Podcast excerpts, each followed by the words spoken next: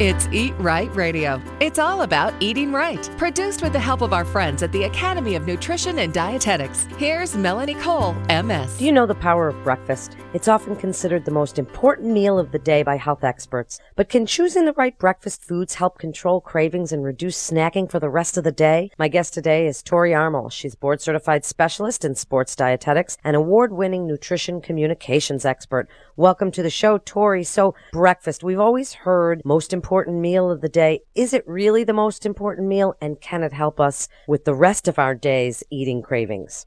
Hi, Melanie. Yes, it really is just about the most important meal of the day. And there's two big areas to consider with breakfast. And the first is the research behind breakfast. So, what these studies are actually showing breakfast can do for us. And there's some pretty strong research that eating breakfast, especially something with protein, is linked to increased fullness, fewer cravings, and even reduced snacking later on at night. Okay, so what do you think makes the components of a healthy breakfast, but one that's enough to fill us up and keep us going through the day? The best components for a healthy breakfast are going to be protein, especially because, again, that has been linked to increased fullness, fewer cravings, um, but also fiber. So you really have those two buckets you want to fill, and some good protein options. That may be Greek yogurt, other low fat dairy, eggs, nuts, but, uh, nut butters. Um, and then some great fiber is going to come from fruits and vegetables. Um, also whole grains, so maybe whole wheat toast, wheat pancakes, or oatmeal. Okay, so eggs. I'm just going to start there because eggs have gotten a bad rap over the years. It's something I love to feed my children almost every morning, along with their smoothie and a bowl of fruit. So, eggs, good, bad. Can we do that? I am a fan of eggs. And as, as with everything, you'll hear dietitians say often everything in moderation. So if you're having a few eggs a week, uh, that is perfectly fine. That's perfectly healthy. And I even like keeping the yolk in. So a lot of people think they need to do egg whites only to stay healthy. But the yolk actually has a lot of important nutrients, vitamins, minerals, and even healthy fats that are, are so good for us and can also help keep us full throughout the day. How can we make breakfast more, you know, entertaining, a little bit more varying? Because it seems to be sometimes the same thing every day. You've got a bowl of fruit, you know, you do something with the yogurt. How can we make it more interesting? The best way to make breakfast more interesting is to have fun with it. Try new fruits and vegetables. Let your kids have a hand in the grocery store of what new produce to pick. And also planning ahead can really help. So some people start their breakfast the night before by making overnight oats where you kind of simmer some um, raw oats with some milk and some fruit.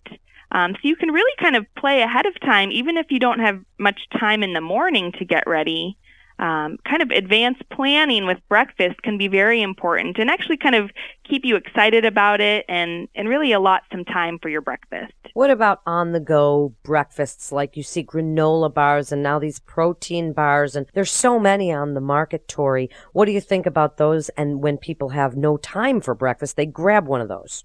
I usually say when you have a choice between something for breakfast and nothing for breakfast, always go for the something. Uh, now, of course, you want the something to be moderately healthy, so check the ingredients labels. Try to find something where you can recognize each ingredient in that nutrition facts label.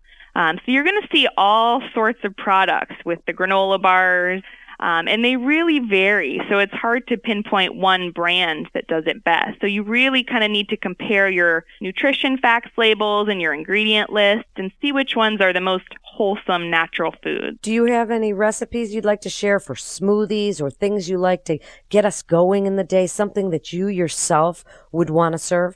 Well, when I do smoothies, the biggest consideration you want to make sure is you have some protein in there. So, of course, it's super easy to make a smoothie at home with some frozen fruit, Greek yogurt, um, water, milk, chia seeds. There's a lot of fun things you can do with smoothies.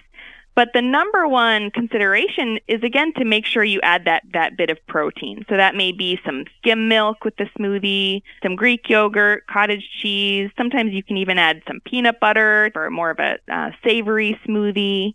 Um, so making sure you're really kind of adding that protein to the smoothie is important.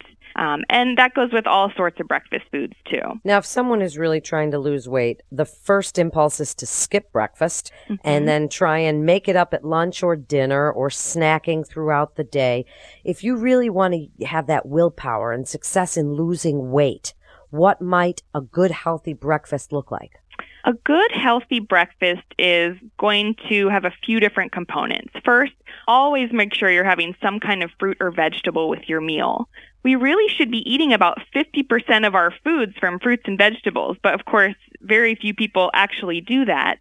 Uh, but it's really a good ideal to have. So making sure that you're really loading up on the fruits and vegetables because that's that important fiber that really helps to fill you up and keep you full throughout the day. You also want to make sure you have that protein again, um, and then ideally some healthy fats too. So you can find that in olive oil and avocado and nuts and seeds. So those are the three, you know, big points that it would be great to hit. Um, and one other thing about breakfast too, they found that people who eat breakfast are more likely to exercise more often, and it may actually increase the amount of calories burned during exercise. So the importance of breakfast even goes beyond what you're eating. It can actually translate into how you're acting and exercising the rest of the day. Tori, people hear avocado, oatmeal, foods that you and I both know are so good for us, but they also worry that those are high in calories. So then they would contribute to, you know, weight gain or not help us to lose weight.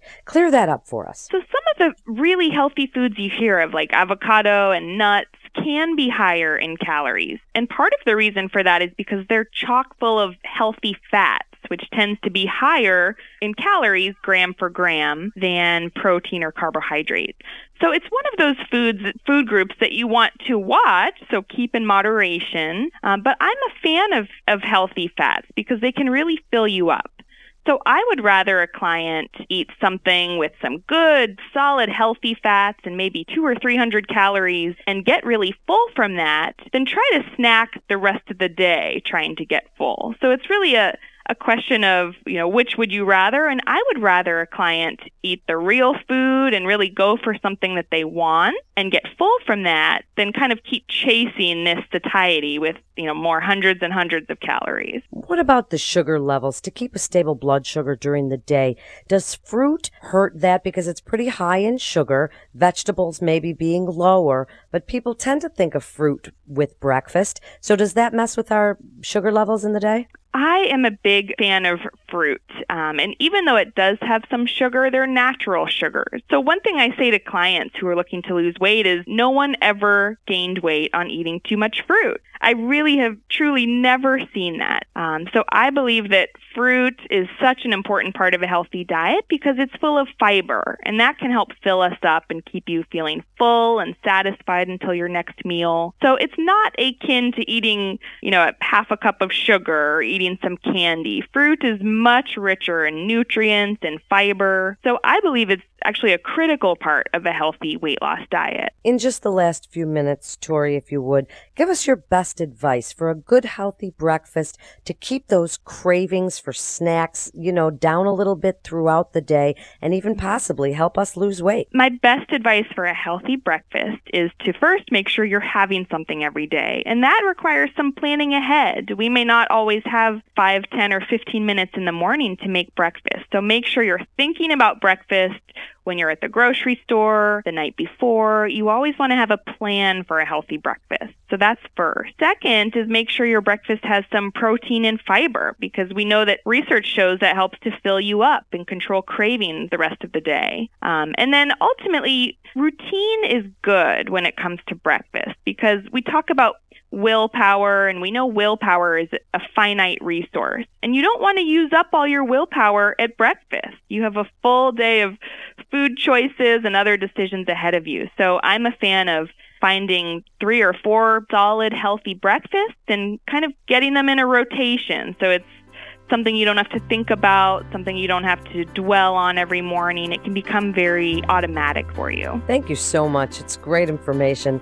You're listening to Eat Right Radio with our good friends from the Academy of Nutrition and Dietetics. For more information, you can go to eatright.org. This is Melanie Cole.